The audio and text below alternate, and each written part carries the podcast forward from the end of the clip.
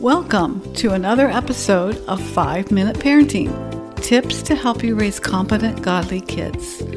I'm your host, Sandra K. Chambers, and in this podcast, we cover parenting topics from both a practical point of view and a biblical worldview. Our goal is to help you raise kids with a positive, godly self image so that they can become all they were created to be.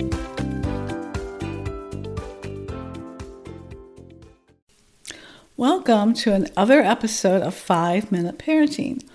Today I'm going to share some research that is telling us about screen time and our kids' brains.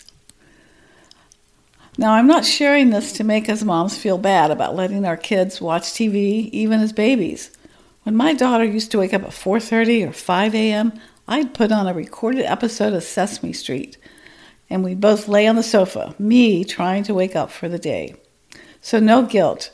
But I'm interested in research as a parent and a former teacher about screen time and how it affects our, our kids' brains. The study I recently read was also on Fox News, and it talks about babies and children exposed to screen time at a very young age. That means TV or other screens, and the fact that it's causing a lot of sensory issues later in life the report is kind of laying the groundwork as to why we parents need to limit our screen time. And although it's technical, like I said, next week I'll be sharing some practical helps for parents. Signs your child is getting too much screen time. The title of the article I read Sensory Differences in Toddlerhood. Early access by kids to screens is associated with atypical sensory processing according to a just published study from Drexel University. I will put the link to that article in the show notes. So, allowing very young children to access television and other screens could lead to sensory challenges for them later in childhood, according to this new study. Screen exposure among very young children has previously been linked to autism, ADHD, language delays, and other brain differences. But this study adds, quote, atypical sensory processing, quote, to the list of other developmental outcomes. Basically, infants do not have the capacity to fully understand what they see on TV or video, but the lights, the colors, the sounds, and the movement experienced during screen time would have an impact on how the neurons in the brain connect potentially affecting sensory processing pathways and sensory related behavior. Atypical sensory processing is commonly seen in several behavior health problems, including children with ADHD and up to 90% of children with autism. The behavioral differences cited in the study are sensory seeking, sensory avoiding, sensory sensitivity, and low registration. A child who is sensory seeking, for example, may be attracted to spinning or shining objects. This might be an ADH child. Those with low registration issues would typically avoid eye contact and may not respond in a timely manner to being called or to familiar voices.